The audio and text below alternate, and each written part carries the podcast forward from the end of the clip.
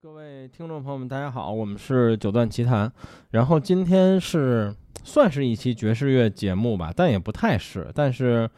呃，先介绍嘉宾吧。既然爵士乐相关，第一个嘉宾还是 S 叉 K。Hello，大家好。对，然后第二个嘉宾就是 S 叉 K，跟我心心念了很久，想跟雪原一起录节目，所以第二个嘉宾是雪原。Hello，大家好。对，然后呃。这期节目和往常我们前几期聊爵士乐可能不太一样，就是我们这期可能不太推荐具体的专辑给你，但我们这期可能想推荐一个动画电影给你。我们这期主要是想聊一聊这个电影。这电影应该最早也是，反正我看到啊，在我们的小群里吧，就是我们那游戏群里，最早是 S X K 推荐出来的，还是雪原推荐出来的，我忘了。就是这个先看的吧。对，我很早就发了这个预告，啊、然后我就特别对这个感兴趣。因为我看这电影正式的，他写的那个上映日期是挺早的，是二三年的三月还是二月？三月份，对，三月份，对，是一个一季度的对电影。当然是日呃日本的电影都是这样，如果是没有在别的地方签了什么东西的话，都要等到半年之后出盘了之后，你才能看得到。哦，对对那个时间是它的院线时间，对吧？等于。嗯，OK，然后对我们先揭晓啊，这电影叫《Blue Giant》，就是蓝色巨人，我发音应该没问题吧？大概这么念。蓝色巨人，蓝色巨匠。你读错了，应该是然后 Blue Gate。操，对，日日式发音我实在整不明白。对，学学那个日式英语很标准。对，然后这个片子呢，就是一个呃动画电影，所以它不是这种剧集。然后我印象中长度大概在两个小时左右吧。呃，对，就刚好两个小时。对，从今天嘉宾阵容到我们要聊的这个，这从这标题顾名思义，它就是一个爵士乐相关的动画电影。然后，呃，最早是雪原在群里做了一个推荐，然后后来好像刘律也看了，还是哦对，后来勺看了，然后他库也看了，然后大家评价都很高。呃，当时其实我就想咱们聊，就我拉这个群，咱们要聊这期节目的时候，我还没看。我是在拉完这个群，咱们确定了时间之后，我在上周看的，找了一个时间。呃，我还挺喜欢这电影的。然后我们先来怎么说呢？我们尽量不剧透吧，但虽然可能挺困难的，就是我们来聊聊对这个片子的感受吧。就是，呃，我跟雪原应该差不多，就我们都最近喜欢上了爵士乐，但又没有多了解，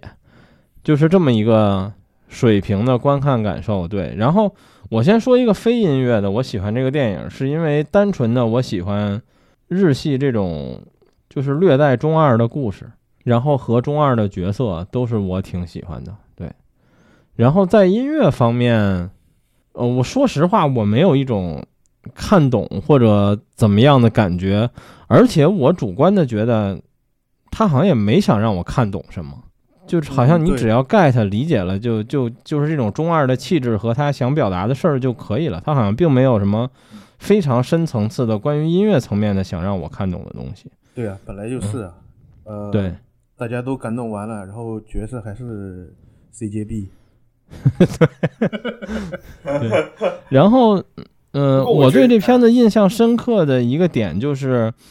呃，这个主人公一直说我要当这个日本最牛逼的，呃，当我要当全世界最牛逼的爵士乐手。然后，呃，具体细节我们不剧透，但这句话其实就概括了这个电影，它就是这么一个中二故事。当然，这个然后，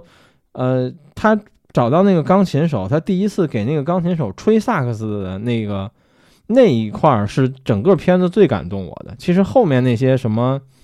就是很惨啊，那些转折我都没有觉得怎么样，包括最后的演出我都没觉得怎么样。但只有那个点是最感动我，就是他有一句台词儿，还是内心想法，就是说他只吹了三年，就天知道他练了多长时间。这种，就这个点让我也觉得他很符合日本漫画这种就是中二故事，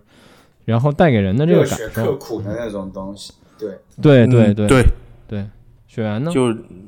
哦，我当时其实。嗯，我跟你们说了很多次嘛，就是我不是我首先就是它不是这个剧还没有下载出来，不能看嘛。然后我就在那个、嗯、呃一直找 Apple Music 它的 OST 早就上了嘛。嗯。然后因为我当时因为对这个剧感兴趣，发到群里面的一个动机也是因为就是有上上原广美来写这个呃，是他的他的他用他的三重奏来去做这个呃编排这个音乐的，这个音乐也是他写的。我我最早也是对这个上上原广美很感兴趣。呃，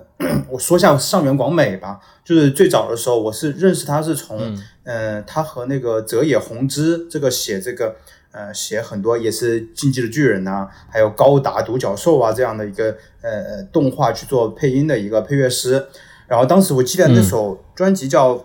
Flashback》，就是一个什么黄金什么三角什么之类的一个专专辑吧，里面其实就已经有上原管美弹弹的一个段落了，然后把它收录进去。然后我在这个新的这个 OST，就是这个呃蓝色巨人这个 OST 里面也听到了相同的一种钢琴的弹法，我就觉得特别的有上原广美自己的那套东西。然后上原广美，我不只是在这个日本的一些配乐里面见到他，我在一些 BBC 的逍遥音乐节里面也见到过他的身影，而且他。呃，他的那种天赋和身体的那种肢体，随着音乐摆动的那种，就是进入一种狂喜状态的那种那种演奏的风格，我特别喜欢。就是，嗯，他虽然弹的不是古典的作品，但我知道，就是他和他的音乐有他自己表达那个世界，那个世界丝毫不比那些演奏古典的一些演奏家要小。而且我甚至觉得更加的自由，更加的随心，随自己内心的心流一种一种 flow 去走。我就觉得这个这种状态，我觉得这不就是音乐追求的，就是最终想要的那个状态吗？所以对这个人非常感兴趣。然后看到他给今年这个蓝色巨人去编曲，我好像记得很早就发。然后我说这个部片应该很好看。然后我看了豆瓣，大家在日本看首映的时候也评价特别的高，好像二三月份就已经首映了。然后我就对这个剧特别的感兴趣，然后这个剧集我大概是这么就认识这个剧的。然后这个剧里面我很喜欢，就是他找那个钢琴手去想要找他去组乐团，然后呢，钢琴手他说的一些台词，就把这个钢琴手的人物性格塑造的非常的像像像自己的某一种心声，他好像说出来了，就是说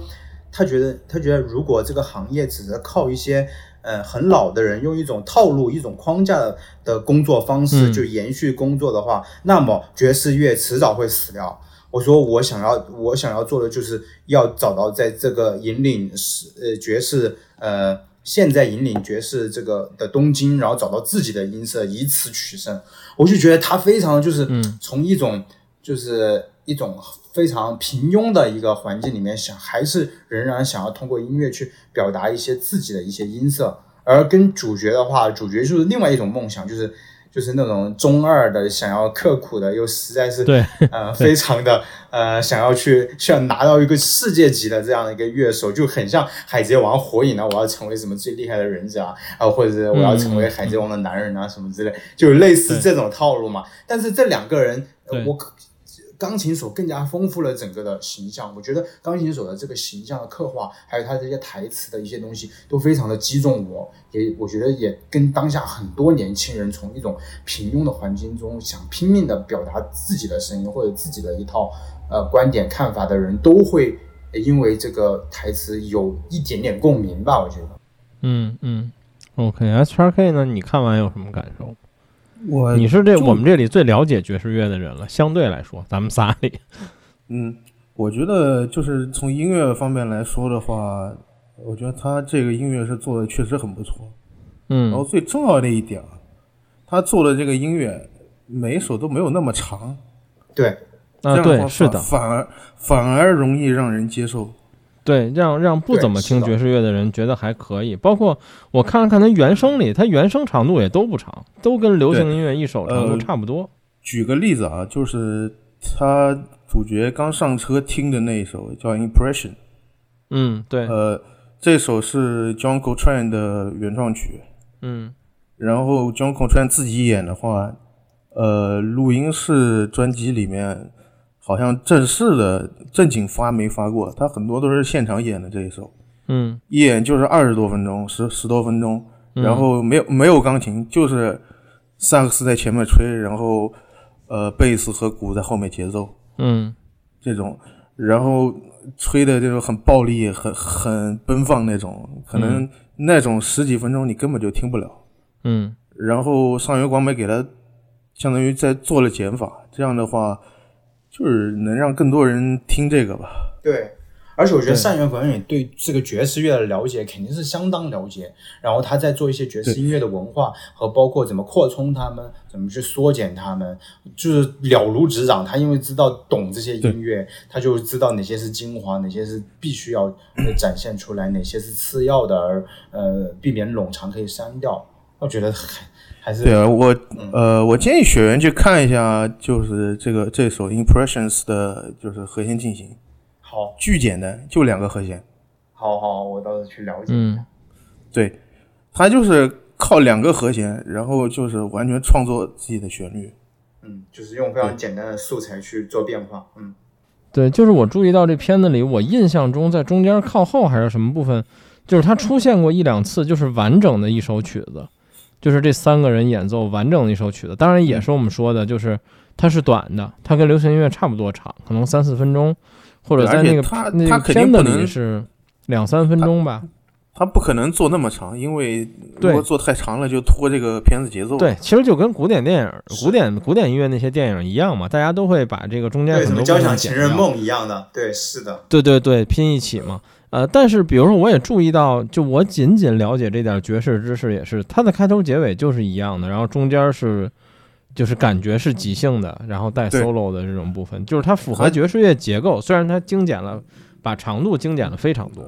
对，它基本结构还是保持了。然后，因为它本身人少嘛，就三个人，然后那鼓手还不会 solo。对 对对。对对对，对，是，那鼓手好像到最后才有 solo 吧，前面一直都没有 solo。对。对。啊，是的，因为他是临时才开始学的嘛，然后那两个都有三年或者是更长时间的一个学习经历了。对。我觉得这个配乐就是因为我因为我是刚先听配乐，这个配乐我可能循环了就是两三个星期，我都会不自觉的，就是嗯。又会听这、这个这个专辑。我觉得有些嗯专辑我已经听得非常熟悉，我觉得特别好听。然后在那个他们合团的时候，然后在那个夕阳下面，嗯，然后蓝色的一个冷调的一个城市，那样那样主主色调都是这种蓝色冷调的一个城市夜景嘛，然后配合那个夕阳射进来，然后有一段就是弦乐铺垫，然后最后是钢琴几个注释和弦，就是越来越渐强，很很很很少的那种，我就觉得特别棒。那个就是把熟悉的音乐插到这些场景，你就你都能想象那个场景应该出现什么样的音乐了。就这种嗯这种感体验的方法还是完全不一样的。我我此前好像从来没有就是先听配乐再去看电影的那种经验。对嗯，而且我刚才想到一问题，想先问问叉 K，就是比如在这个电影里，那个鼓手就是一个，就是他妈纯新手，就是，但是比如说在电影里出现的这些音乐里，他编排那些鼓，这首先可能确实符合剧情一点，就是那些鼓是非常简单的，但是比如在原声里或者在这个片子里出现那个鼓的技巧也真的很差吗？那还真不是。他那个、哦他那个鼓其实打得很好，根本就不像个新手。就我想吐槽的这一点，这这就这很点不太真实。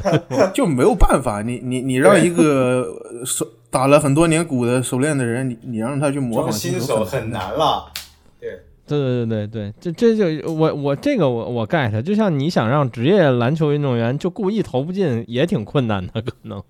就你听他那个很很细碎的军鼓呀，包括镲的声音，一听就不是新手。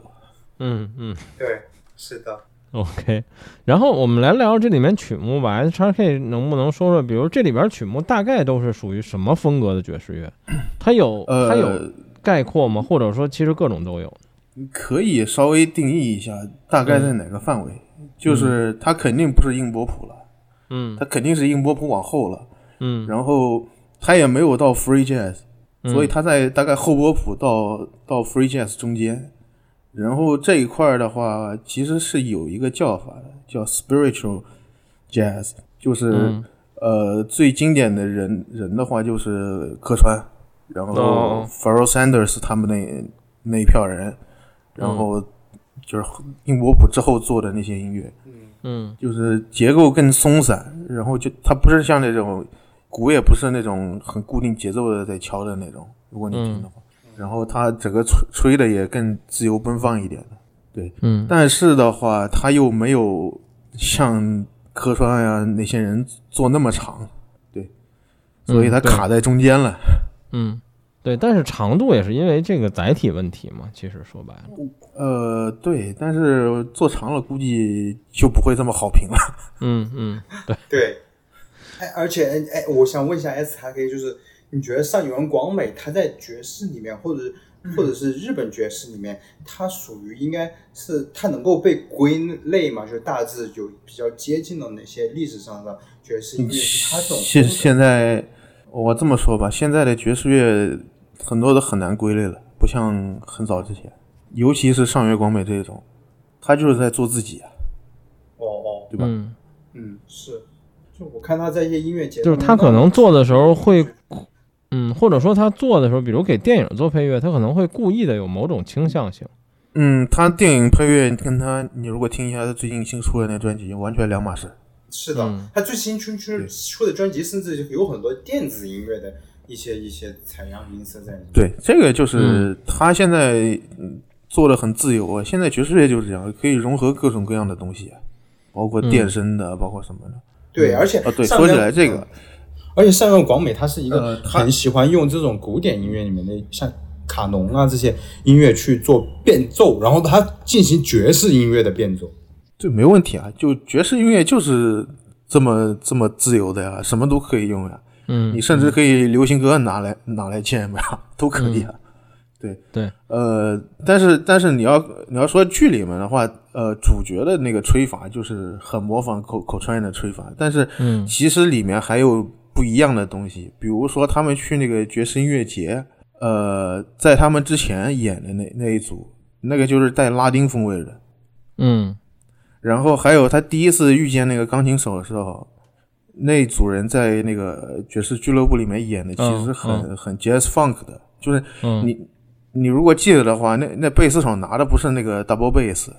他是用了一个电吉他在 slap。对对对，他是电的。那那首其实是很很很放带 funk 的那个味儿的，对，其实很多元化的做的，而且很合适。因为讲讲真的，他们这种比较自由奔放的爵士乐，其实，在大多数情况下，如果演奏很长的话。很难被接受的，嗯，所以一个爵士俱乐部里面，现在现在你看到拿拿电贝斯在在演这种 jazz funk 是很常见的事，嗯，OK，包括他后来后来在那个呃顶级的爵士俱乐部和一个大佬演的那个那个就比较比较复古一点。了，嗯，就是那大佬吹的就非常复古，而且我甚至觉得那个那个大佬吹的有点流行，嗯。然后就是这个这个片子里出现的，当然除了那些就是专辑黑胶的封面那些都是真的以外，这些出现大佬，包括俱乐部的这些名字什么的，是不是也是虚构的？应该那是那都是虚构的，但是能够看得到大概的原型。对对对，哦，能找到一些影子，对吧？老融合怪了。嗯，对，那个大佬的名字叫叫 Fred Silver。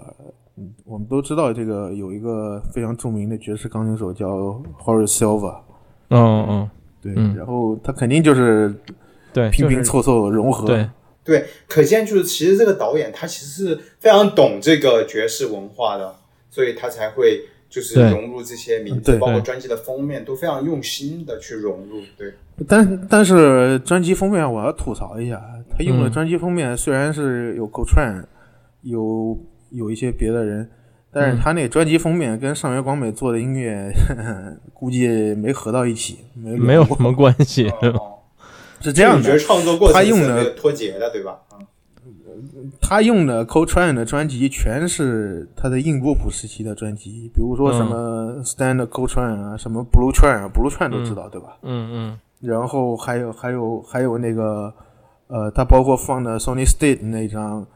Jazzland 的那张专辑，那个我我很很惊讶，他居然能够把盘标做的那么像，嗯，真的非常厉害，嗯，那都是很硬波谱，然后还还有一些还很用的是那种呃抒情曲的比较慢的歌，就跟主角演奏的风格完全不一样。我我在想他为什么不放那个俱乐部不放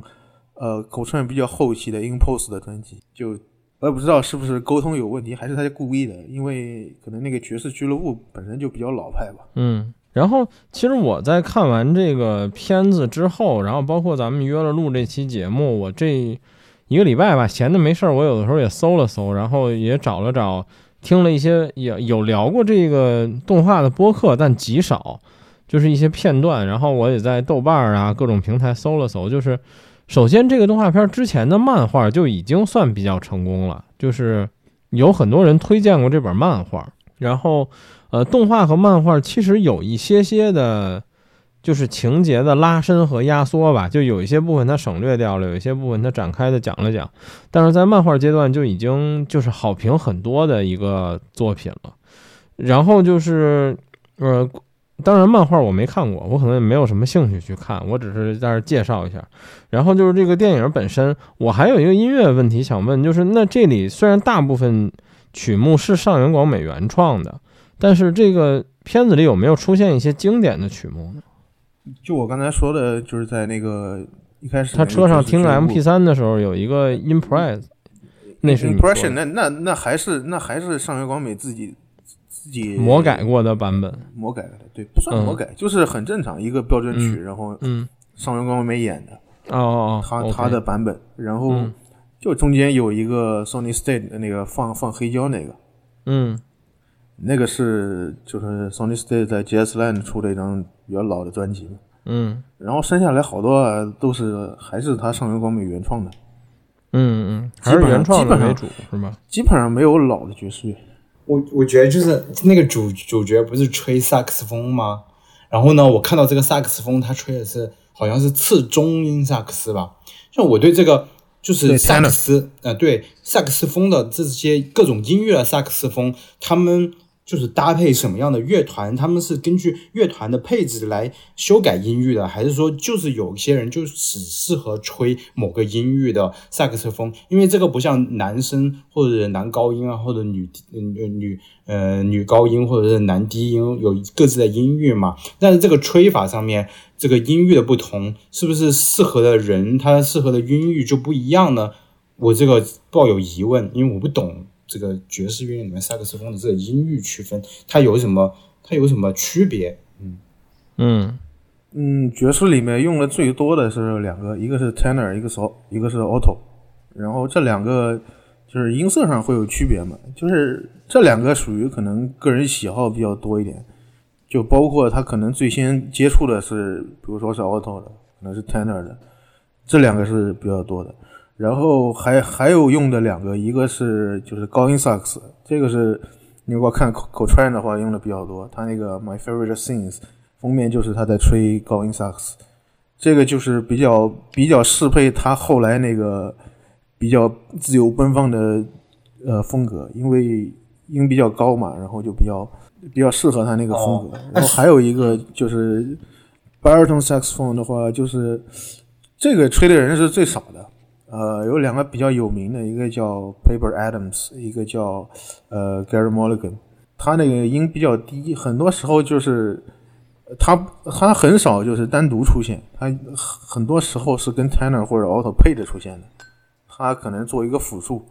但是这几种乐器通吗？我想问他们通吗？就比如我会吹中音萨克斯，那我一定会吹低音或者高音的吗？我觉得。呃，比较厉害一点的可能会同，但是他们很多人的话还是固定的就是吹一个，除了像口口帅这样。哦，我以为他是会根据音乐的需求而变化。呃，不会不会，就是很多人就是固定的吹一个，除非是那种比较厉害的。对，哦，他好像跟那圆号一样，也有他有他的变调乐器，也是不同音域，然后有些是一调，有的是降 B 调或者什么之类的。对他，但是。呃，很多人的话，他可能就是你要知道，爵士乐手他很多没有接受过那种专业的训练，他都是自己玩出来的。他可能就是，嗯，就跟电影一样，对着盒自己练出来。对他可能只是，可能就是他只能适应他自己那那一个自己的乐器。你你让他，对你给他一个别的乐器，他可能还真不行。对对对。但是也有那种变态的人，比如说像 Yusuf 那种，他什么都能吹的。萨克斯风长那像这种萨克斯风，它能不能融入到就是比如 Big Bang，因为我最常见的是那种长号，就是四五个人一起的推拉推拉，你能看到。但萨克斯风它属于 Big Bang 里面的一种乐器吗？一个一个一个完整的大乐队必须有刚刚才我说的全套的这四个萨萨克斯风的，哦哦哦，因为我最常见的是长号。都有的。整个管乐的话，铜管的话，从从低音萨克斯到一直到高音，呃，高音萨克斯可能没有，一般会有两个两个 tenor，两个 alto，一个一个 baritone，然后一个小号，然后长号，对，然后我我还想问，就是这个，其实我觉得动画电影这题材也挺逗的，就是，当然咱们本身是发烧友，或者说从某种角度来说，我们是乐迷，所以我们还挺期待看到一个这样的电影，不论这个电影的音乐类型是不是我们非常熟悉的，但是如果你站在一个普通人或者普通消费者的角度，就是拍一个爵士乐的动画电影，真能有多少人看吗？就是日本现在爵士乐是啥情况？就是日本有人关注日本现在其实爵士乐比美国发展的要好，我觉得。嗯，就是听的人数比按比例来算可能还强点面店，他们都放的爵士乐。对，嗯，对嗯他们，他们那边就是还是虽然是受美国影响，然后发展爵发展的爵士乐，但是我觉得啊，发展到现在可能比美国还好一点，还玩的更明白一些。也不算吧。他们 他们最重要的是发展出了自己的那种独特的风格，嗯自己的爵士乐。对，这这一点我觉得很重要。他们因为因为你说实话，你就纯美国那种爵士乐，可能放到我们国内能接受的人确实少。然后日本是是相当于是和日本的音乐融合呀什么之类的，给它进行改良了，然后更嗯适合、更适合东方人体质的爵士乐。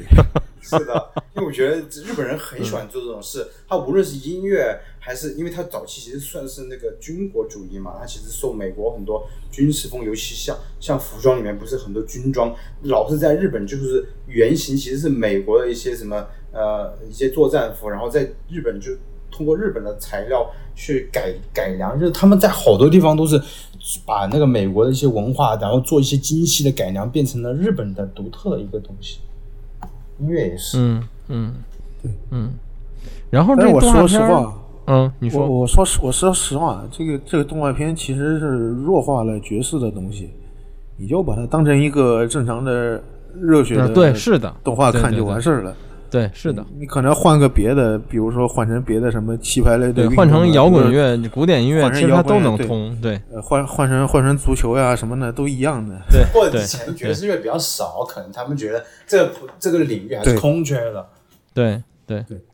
但是所以我说，就大部分日本动漫都是这样的嘛，就是你你把这题材换一下都可以套进去。对，所以我说，呃，大家都感动完了，最后爵士乐还是 CJB 嘛。对，是这样的。你可能看看完了这个，也不会去翻他那个出现的那些专辑封面呀，不会再去继续听上月光美。嗯，我不知道你们会不会去听，呃，可能雪人听了，大多数人可能听上月光美新专辑的话，听了一半可能就得关了。太啊，我没有找这个人的新专辑，但但但我找了这个电影的原声，然后我听了听，但也就仅此而已了，基本。原声跟跟实际上真正真正的爵士乐还是有差挺多的啊，对，是的，我也是这感觉。对我也是这感觉，因为像之前找你录节目，其实我收藏了挺多你推荐的，就是就可以叫那是正儿八经的爵士乐专辑嘛。然后我又听了这张专辑的原声，呃，这电影的原声，就感受还是挺不一样的。其实，很不一样，很不一样。现在我觉得这个原声有点偏流行，就是就是还是让大家能够去接受它，就是不会特别的 特别爵士，然后听得很无厘头，跟这个剧情都都匹配不上去。对，对，所以所以我觉得他做的是对的，但是真正说你要说对于呃影响大家听爵士乐有多大影响，基本上没有。对，是的。然后其实我还想吐槽，就是就是你说的这个这个故事套套另一个任任何类型或者什么都行。就是我我当时就觉得这片子我他妈看到一种头文字 D 的感觉，你知道吗？就是因为他在演奏画面是他妈三 D 的，然后就是啊头因为头文字 D 就是这样的，就是在那个赛车画面里它是三 D 建模的。然后这个这个动画片也是在演奏的过程是三 D 建模，而且他们共同点就是三 D 建模还都挺丑。呃，但这个比头文字 D 丑多了。就这还算好的呢，这还没给你放 PPT 呢。啊，对，这这我觉得这简直是一种他妈日本人的执念，你知道吗？就是对，就是经费不足的时候更狠，就直接给你放 PPT，一张一张的 定格动画。嗯，对，就是无法理解。就是当然他丑到后面，我好像也习惯了，那就这样吧啊。就是你会发现，虽然他们这个呃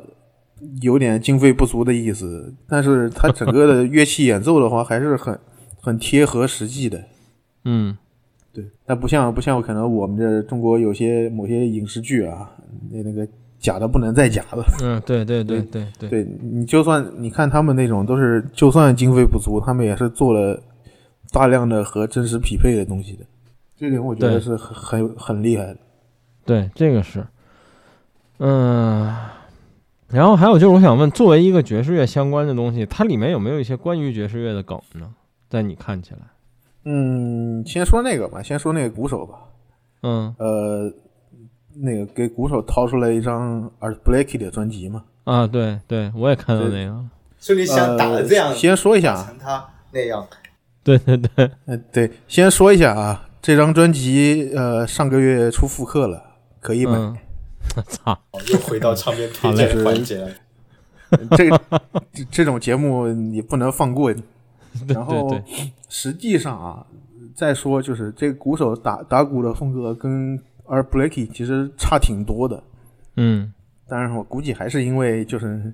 本身那个上原广北那鼓手就那个风格，他也不可能嗯嗯硬硬往那个 Art Blakey 这个风格上掰。嗯呃，这就讲 Art Blakey 的故事了。呃，Art Blakey 最早的话啊，最早他是弹钢琴的，但这个人、这个人又不是科班出身的，嗯。哦他他只会。他弹钢琴，他只会弹 C 调的，哦，只要不是 C 调，他就不会弹。就是白然后，然后，然后就是有一天被人戳穿了，然后觉得自己很丢人，然后后来就去干打鼓了，还是自学的。对，然后就是他也是自学的嘛，就是我觉得可能是因为这个原因，所以就是放了对，一个以他举例啊，嗯。对然后就他从自学，呃从丢人到自学，到最后成为一代鼓王，嗯。这故事就是我觉得跟那鼓手还挺贴合的。嗯。虽然那个鼓手最后肯定没有成为一代鼓王，你看，但是你能看到他不断进步的，对就是对。就很 Art Blakey。对，我觉得这个片子里那个鼓手就是，对你还可以接着补充补充。别的我觉得好像哦，对，还有那个他们组乐队的时候说，就是爵士乐手是互相就是踩在对对方的肩膀上往上啊，爬对对对对，这是非常非常真实的。这个是剧情好多爵士乐手的？哎，就很真实呀，包括那个后面跟那个呃，在爵士音乐节跟就像你给我讲那个什么起 Messengers，其实不就是这样的一个过程吗？对对，跟那个大佬呃，包括那个后面那个爵士音乐节的时候，跟那个大佬呃对呛的那个就很真实啊。因为我最近在看呃五六十年代有一个爵士杂志叫《当 beat》，呃嗯很有名的。当然这个杂志现在还在出，当然肯定质量没有当年好了。嗯 然后它里面当时很有意思，它每一期请一个乐手过来，给给他盲听别人的音乐，然后让他锐评。如果你、啊你去看的话，那些乐手真的是不像现在这种，就是就直接说，我觉得这垃圾是吗？对有有时候直接给他放都没放完，你别给我放了，啊、这就是个垃圾。然后他也不知道是谁谁谁演奏的啊，嗯，就可能是另一个大佬。呃，对，然后包括他他听了某一个专辑，啊，说这就是个工业垃圾，这种，就就是他们当时的言论都是各种锐评，我觉得就很真实呀，就是嗯一个看不惯一个，都觉得自己是 number one 呀，嗯嗯对，这就很爵士呀。嗯哎，但我觉得这种可能哎，古这种古典的世界可能更和谐一点吧。哦，但这种踩着乐手乐手对就是乐乐手组建乐队的这些乐手往上爬，是发生在就是黑人的爵士乐手上比较多，还是白人也是如此？我觉得可能就是爵士的大环境就是这样吧，哦，菜是原罪啊。嗯，是。就这个菜是原罪，主要是要不然是你菜，要不然是你太牛逼了，其他人菜，对呀、反正都是菜，对，就是对，要不然是把你踹了，要不然走的那个人是你，就是就是理论，反正都差不多，其实，所以，所以当时，呃，我记得谁谁谁，他给我看那个钢琴手不是伤了之后不能跟他们一起演了吗？还挺伤心的嘛。实际上，在爵士乐里根本就不用伤心，这几个人迟早会散的。嗯，对，就是一个时间段一个时间段组，对吧？对，一个一个时间段一个时间段，你会发现你，你去听了那么多爵士专辑，你会发现他人员一直都是在流动的。哎，嗯但是的，但是像 Case Jerry 到了这那种级别了之后，他们是不是也会找就是跟他们一个级别，就是固定的班里就会一直就是他们几个来去演了，因为不存在再往上爬了。他们也那种真正到了大佬的级别的话，都是他来找别人，他觉得你行，他把你叫过来，来我们演一场，是这种概念了。对，大佬还是有话语权的嘛。哎，那爵士乐手对对，就是同类型乐器，就是跟他一样乐器的人，他们会在私下采访的时候会互相欣赏，还是觉得呃对方就是就是个傻屌？哎，你还呃，你别说那个当兵的那个杂志，就我刚才说的那个嗯那个盲听还真有，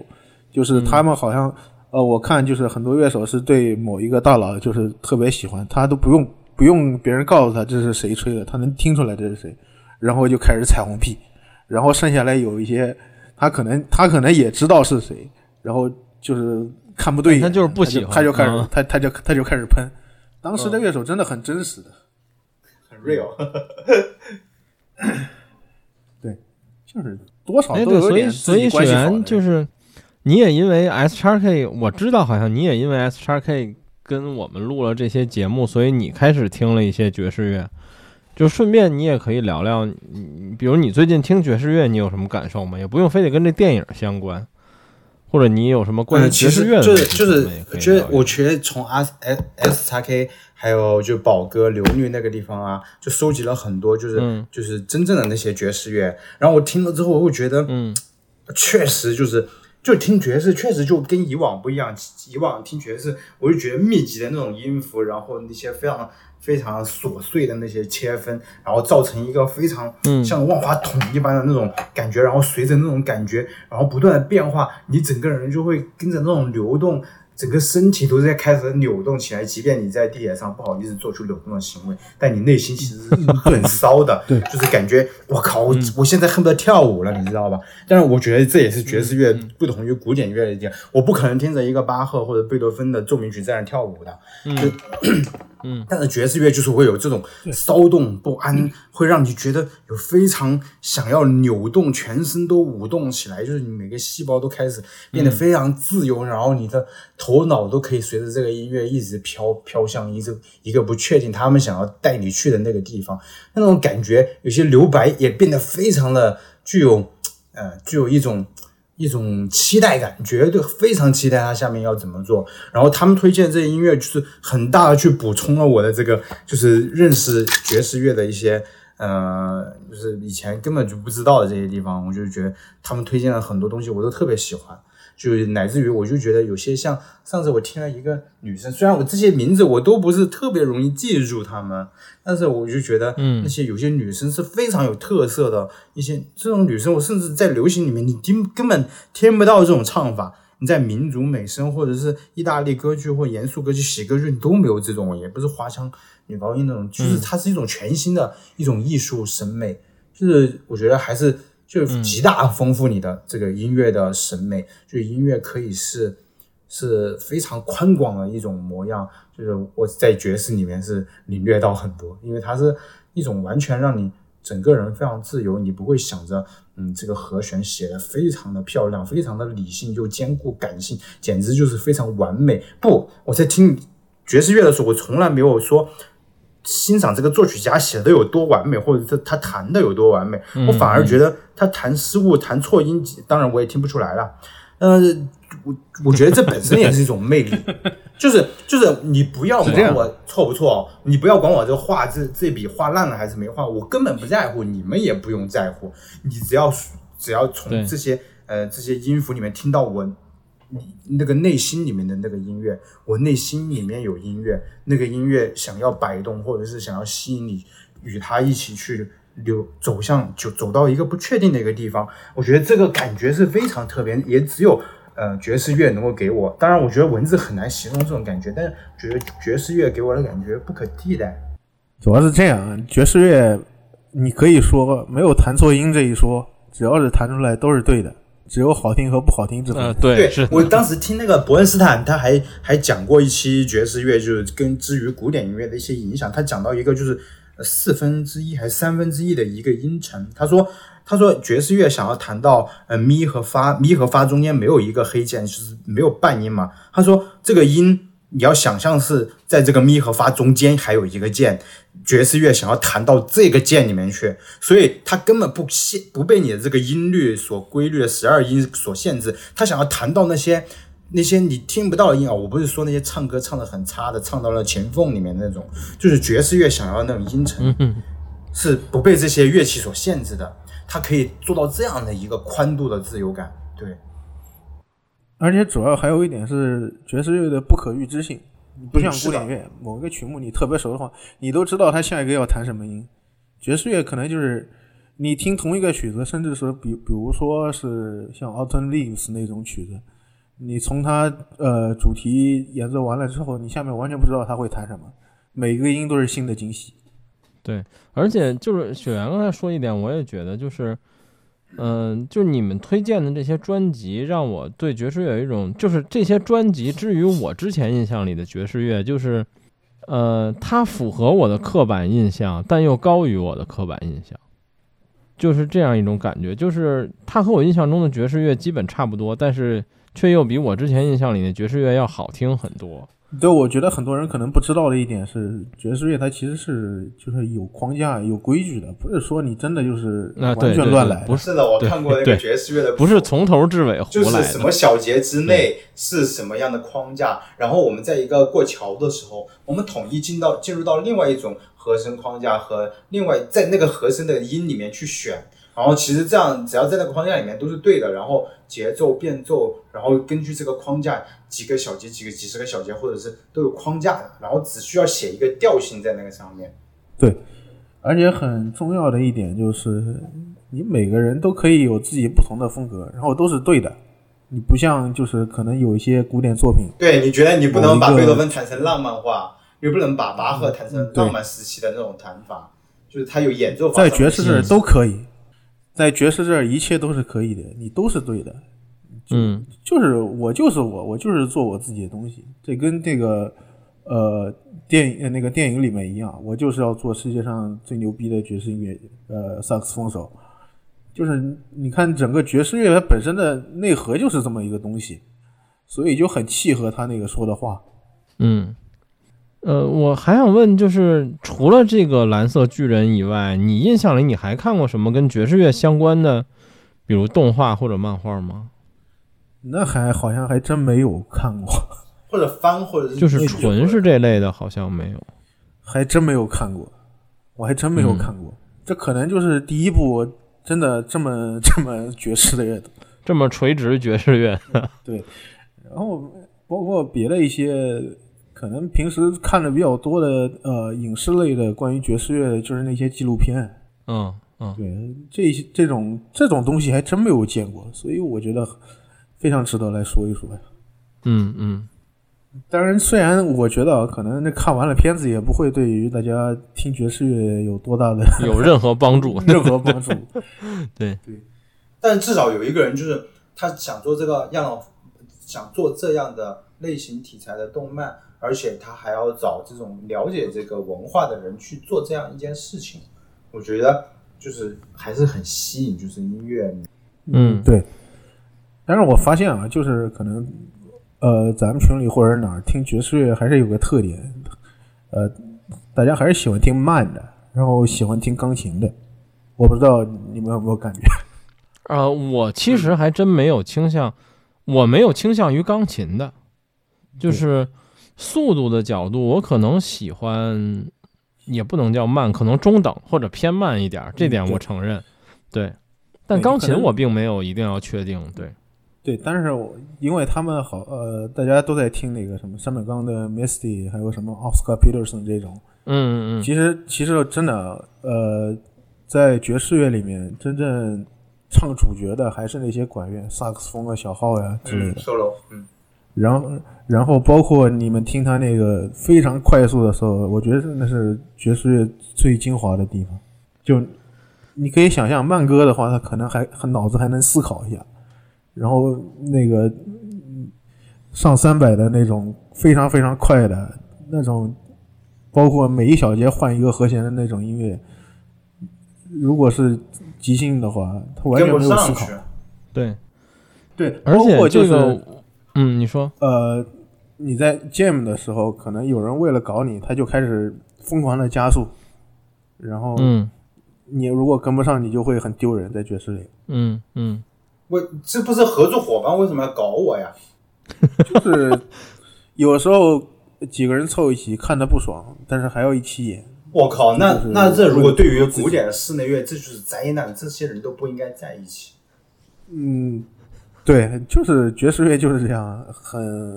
有包容，也有呃互相的冲击。嗯包括有些录音，有时候就能听出来某一个乐手跟不上了。包括那个呃剧里面，呃电影里面不是也有吗？鼓手一开始说那鼓手快跟不上了，对古，典音乐里面很常见的这种。古典音乐里面唯一的冲击，应该就是云总和那个悉尼交响乐团在韩国的那个翻车现场。操，嗯，对我替云总谢谢你，这这种被 Q 无数次了，已经，对，这这种是在古典音乐里面是完全不可接受的。对，是的，不可能爵，士乐不可能冲爵士乐可能在在爵士乐里面，可能在一个 jam session 里面，几个人非常冲突的演奏，反而可能出来一种非常奇妙的效果。嗯嗯嗯，就会有某种化学反应。我觉得主要还是爵士乐跟古典乐有一些追求的东西还是不一样。对背后的文化也很不一样。对，文化不一样，对，最后爵士乐，你比如说，呃，就比如说 Coltrane 后来发展出来的这种他自己的风格，就有很多这种黑人呀，想要就是提升自己的地位啊，发出自己的声音啊，然后包括一些，然后又结合了一些宗教呀什么之类的东西，然后创造出来的这样一个可能对于很多人来说不能够那么被接受的东西。嗯，对。但是像你刚才说的，其实我刻板印象，或者说我我我，因为我们录节目，我开始听的这些爵士乐里，其实我还真的没有偏钢琴，因为我刻板印象里爵士乐的主要乐器当然有钢琴，但我一直就觉得它不是特别重要的那个。但是我听过可能比较偏钢琴的，可能 Bill Evans 算一个吧，但对我常听的里其实钢琴的占比都不算特别多。嗯然后最近还有一个特别逗，就是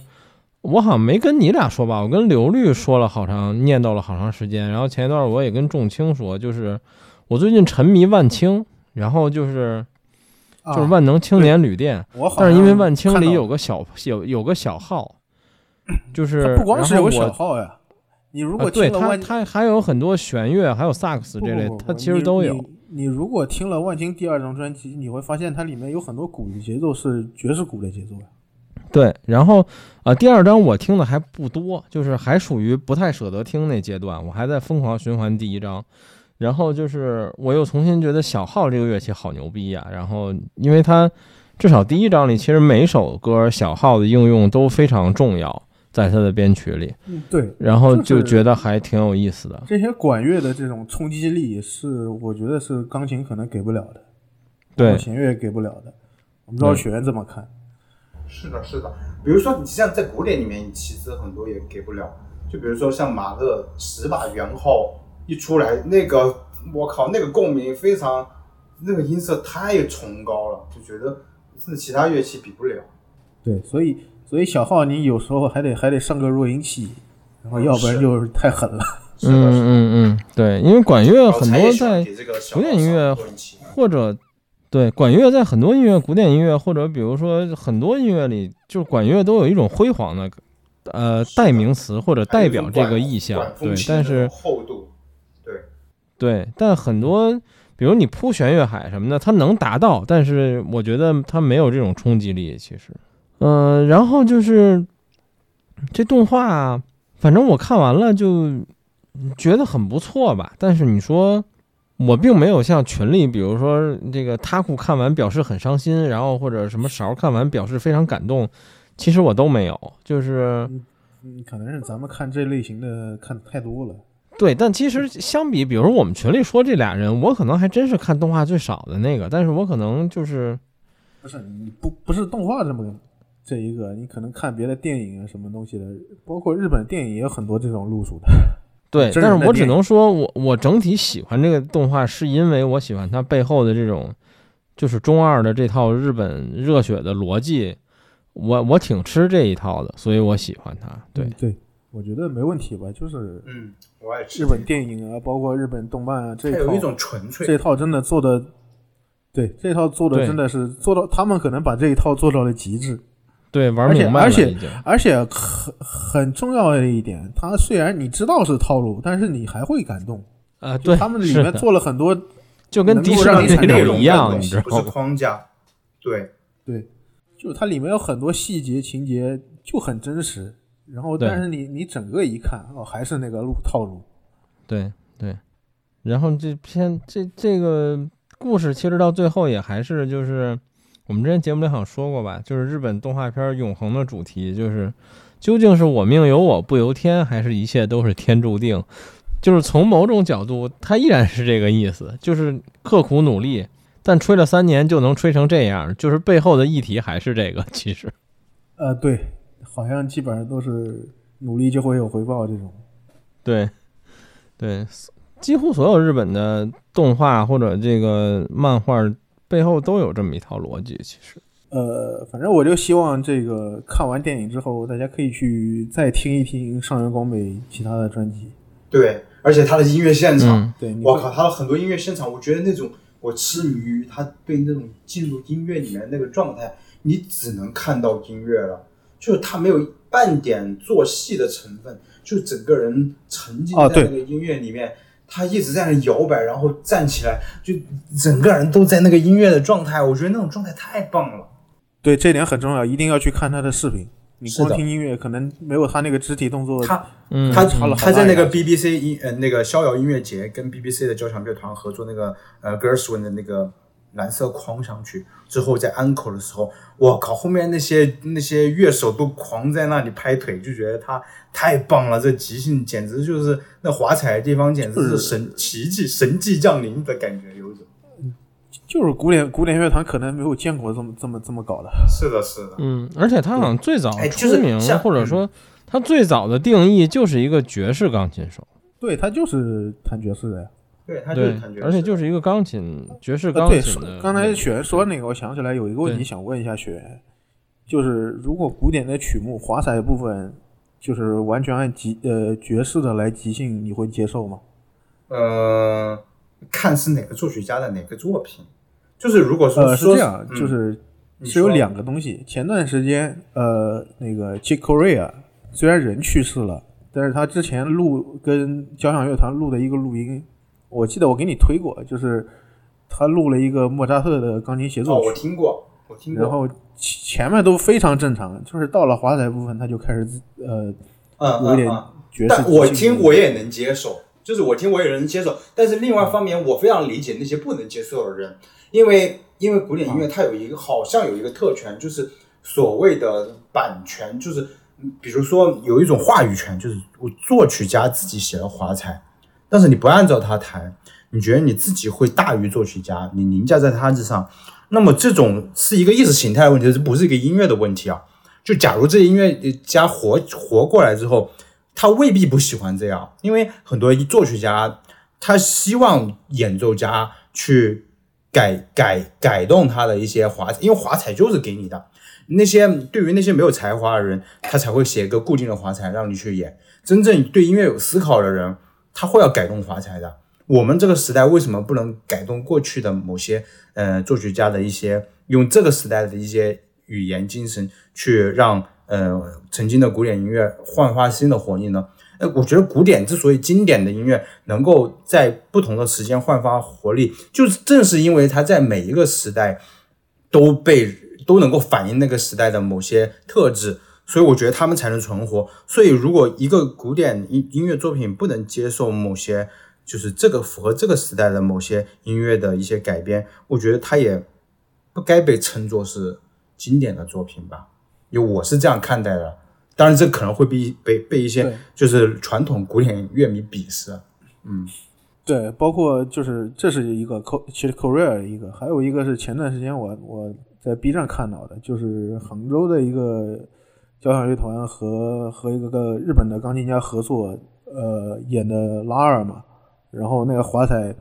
按照他们的宣传说也是爵士风格的华彩，但是我觉得我觉得，我觉得拉赫就会更加适合，因为拉赫你知道他的生平就是去过美国，他也跟很多他就是喜欢拉上朋友一起去听爵爵士乐，然后再去去酒吧喝两杯。你知道他自己也是非常熟悉爵士乐的音乐语言的，只只不过他是更加朗晚期浪漫的一套的和声的写法仍然是那样，但是他多少是嗯听过爵士音乐，他至少是不会拒绝这种，嗯、这种音乐语言的吧？呃在我看来啊。但是我呃当时呃我看那个视频下面好多人就是各种骂那个钢琴家，嗯，然后觉得这种举动但是很有意思的是，但是很有意思的是啊，我觉得那钢琴家弹的一点都不爵士，就是他他会给你一种就是他不像 Chet Korea 那样，呃，他那你站在爵士乐迷的。乐乐迷的这种你的品味而言，你觉得他是不是不爵士？但是他呃那那么他就会变得既不古典也不爵士，就会变成两不像，这样是不是就会为他我减分呢？嗯，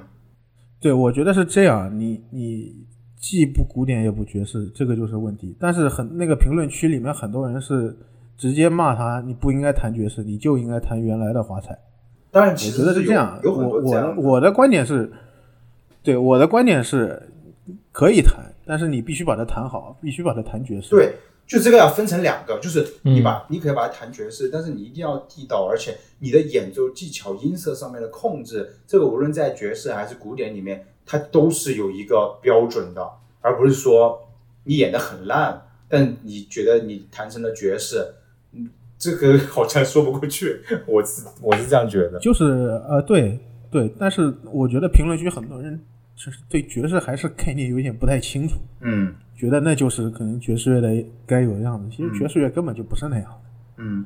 然后包括我，我觉得还还有一个推荐的，呃，你刚才说的蓝色狂想，呃，格什温嘛，然后我我可能会推荐就是 Herbie Hancock，他他呃好像是跟洛杉矶，呃还是洛杉矶爱乐还是交响弹呃合作的那个呃呃蓝蓝色狂想曲，就是那是真正的爵士大师，因为因为其实这个格什温的音乐，他们其实经常用来用来即兴的。就他们是非常熟的，是的，是的，格什温肯定是需需要即兴的。有，哎哎，那格什温、格什温、格什温这样的作曲家，他你觉得是古典的钢琴演奏者会比较好诠释，还是说就是应该由爵士乐手来诠释他的歌？呃，我觉得都可以啊。古典有古典的风格，爵士乐有爵士乐的那种。嗯，但是共通的是不是就是对钢琴这门乐器的音色的掌控，这个才是至关重要的，无论是爵士还是古典。我觉得更重要的是，呃，不同的是，就是一个是演绎这个作品，另外一个是创造自己的音乐了，是这样的，嗯嗯嗯嗯嗯，就区别哎但是你们你们俩觉得有跨界跨的两边都非常好的钢琴家吗？Case Jarrett，呃呃呃，Kiss Jarrett，我觉得可能还没有还没有普列文干得好。哦，Andrew p l e 但是他 Andrew p l e p l e 文后面其实是嗯交响指挥偏多嘛，钢琴其实呃比重偏少。呃对，还有还有一个，好像古尔达也弹过爵士，啊，对，是的，弹的可对对对可能就呃没有那么好吧，但是我觉得还是挺不错的。嗯 Case Jarrett 这个呃，我实话说啊，我不是 Case Jarrett 粉丝，就是嗯。我觉得他可能就是他的即兴成分里面还是受古典古典的影响比较大，就没有对。不是我喜欢那种那么自由奔放的东西。对，我知道，但但是嗯作为我、作为古典乐迷来说，我觉得 Case Jarrett 无论弹什么曲目都特别好，我就是我就恨自己不能听到他的现场。但是但是但是他确实是呃古典和爵士都都兼顾到了。是的，而且他好像学古典出身的，我记得。对，你看他很多巴赫的所有的重要的作品，他都录下来，而且他用羽管键琴，他也用钢琴嘛。嗯虽虽然我不是我不是特别喜欢他的音乐，嗯。嗯嗯，但我记得他好像学古典出身的。就是学学古学古典出身还是有帮助的，就是你，嗯。但是从某种意义上来说，这也是一种限制。嗯，你你跟那些就是完全不懂乐理、野野路子，对，野路子看不懂谱的爵士乐手比，他可能少了那种，他可能做的更规矩一点，但是就少了那种爵士那种自由野性的东西，嗯各有各的利弊吧，我觉得。嗯，嗯不过我觉得仍然比如说就是像所有的音乐，我觉得巴赫的巴赫确实算是基础中的基础，就是他会教你音乐的创意和一些演奏层面的很多最基本的音乐的东西。就是我从 Keith Jarrett 演绎爵士也好，也是古典也好，我能很深刻的感受到这一点。嗯啊，对我突然想起来一个东西，这个这个电影还可以当成一个贝斯笑话。你看，人家不需要贝斯手，照样能演。对对对，是的，对其实其实三重奏的话，没有没有贝斯很少见，但是没有钢琴是很很常见的。对。其实我后我看也觉得，反正我听的这点爵士乐里，这个编制三重奏好像不是很常见。对，这个这个三重奏印象里，有点奇怪，因为他们他们就是临时凑起来的嘛，就是有什么就来什么。哎，对，那说到这个，就正好我们再聊回一点点这个电影，在前呃，在中间那个啊、在后面了吧？就是这个钢琴手来不了了，然后他们俩人演了个奏奏鸣曲，或者叫什么二重奏，对，对，这个是不是非常少见在爵士乐里？呃很少，但是也不是没有。嗯嗯，就是爵士乐就是这么一个很自由随性的东西啊，两个人能演，一个人也能演啊。嗯嗯有多少人就就能演多少，反正嗯呃，对，基本上就是这样。但是肯定是有血有肉的东西，肯定肯定更丰富一点。你包嗯括、呃，如果有贝斯的那种 working bass 的和弦，包括如果你没有贝斯，你其实钢琴左手也可以弹出来贝斯的东西嘛。对，主要就是当时他们这个这个这个应该叫什么？这个二重奏吧，这俩乐器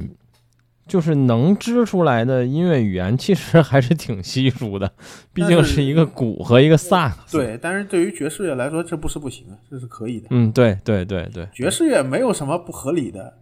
你要觉得不合理，就是你自己菜。对，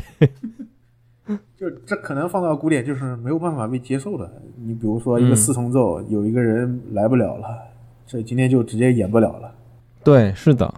爵士乐没有这个，有人就行，你甚至没谱子都行，就是啊商量一下和弦怎么走啊，甚至没有没有没有之前的主题旋律都行，就开始了，这都是可以被接受的。嗯，我觉得可能对于呃平时听古典人来说，这个都很难以想象的。对，是的，对，但还好吧，嗯这个也是一种属于，嗯，但也是属于一种刻板印象里的爵士乐，也觉得还可以。对，就是这个故事并不意外，可以说，嗯所以说他们做的还是挺挺挺收敛的，没有没有真正就是整的特别飞。我甚至觉得他们俩那钢琴手跟跟那个萨克斯风居然居然中间没有吵起来，那就是个奇迹。嗯，嗯对，对，那呃，说到这个，我想想起来一个故事，关于 Miles Davis 的，就是他们当时一个大乐队在卡耐基音乐厅演奏嘛，然后上半场的时候，Miles 就对乐手特别不满意，好像是因为一个什么呃其他的事情不满意，然后、然后下半场他就直接吹飞了，就各种那种暴躁的那种小号的音就来了。嗯反而是让那个演出有了特别的感觉。对我我原来想，哎，这这会不会这个这这个电影里面也会有，啊也表现这种内容。嗯、对，两个人吵了一架，然后这俩人突然就那一场演的就异常的暴躁，然后反而是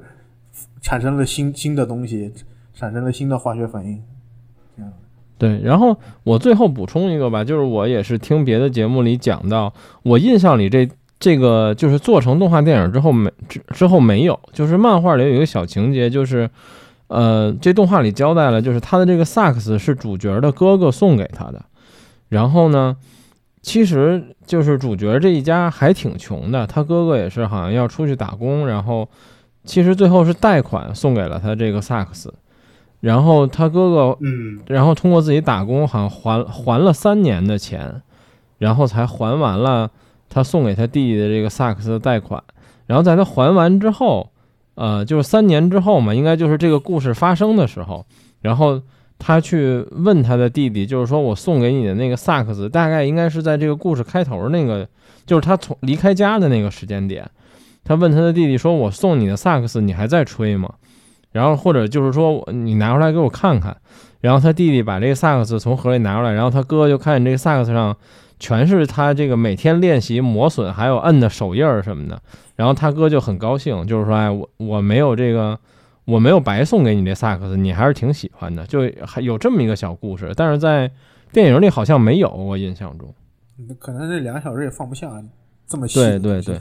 对对，对，这就是爵士乐时候很常见的。你看他们乐器可能跟古典古典乐那些保养的特别好的一比，差了很多的。对对对对，这点我看这个动画，其实我感觉到了，就是他们好像也没有，就是也没有特别的爱惜自己的，也不能叫爱惜吧，就是特别的在意自己的乐器的这种，好像没有。哎，你想呀，当时有些爵士乐手引上来了，什么小号呀、萨克斯啊，都能当了。嗯嗯嗯，对 对，跟那个时代背景也有关系，就是对对。你你你想，现在哪一个古典乐手要说把他乐器给当了，那是完全没法想的。对，乐器就是他的命啊，就是职业生涯，就是一种，嗯，对。OK，行呗，那我们今天就关于这动画就聊到这儿，然后最后再说一下，这动画就是叫大家还是搜中文吧，叫《蓝色巨人》，呃，应该在各种常见平台现在已经都有下载了。呃，对，反正没有下不到，反正过两天群里问一问，对对对，群里艾特我们一下，对我们都能给你，对，那个磁力链接，对对，还是比较推荐的。呃，对，推荐看完了之后也不要忘了去听一下上原光美其他的专辑，包括去听一下我刚才说的 Coltrane 后期的那些作品。其实，呃，在 Impulse 那一期我有推荐过。是的，上原光北很值得听，就连那个那个齐默尔曼当时为了去。录那张就是呃伯恩斯坦写的那个西部故事还是什么，我忘记了。一组组曲是爵士风格，然后他去日本，对对对，他去日本啊西区故事，他去日本专门去听了那个上原广美的现场，然后他们两个还合照了。嗯嗯，OK，行呗，那我们这期就聊到这儿，然后大家去找找这片子。其实我最后想说，这片子不论你是对爵士乐感兴趣，你可以看看。然后，如果哪怕就像我们说的，你只是喜欢日式动漫里这种中二热血的故事，它也不妨碍，它也依然是一个挺好的故事，它也挺好看的，只是它放在了爵士乐这个载体里而已。对，然后行呗，那我们今天就聊到这儿。最后谢谢 S 叉 K 和雪原，大家拜拜，拜拜，拜拜。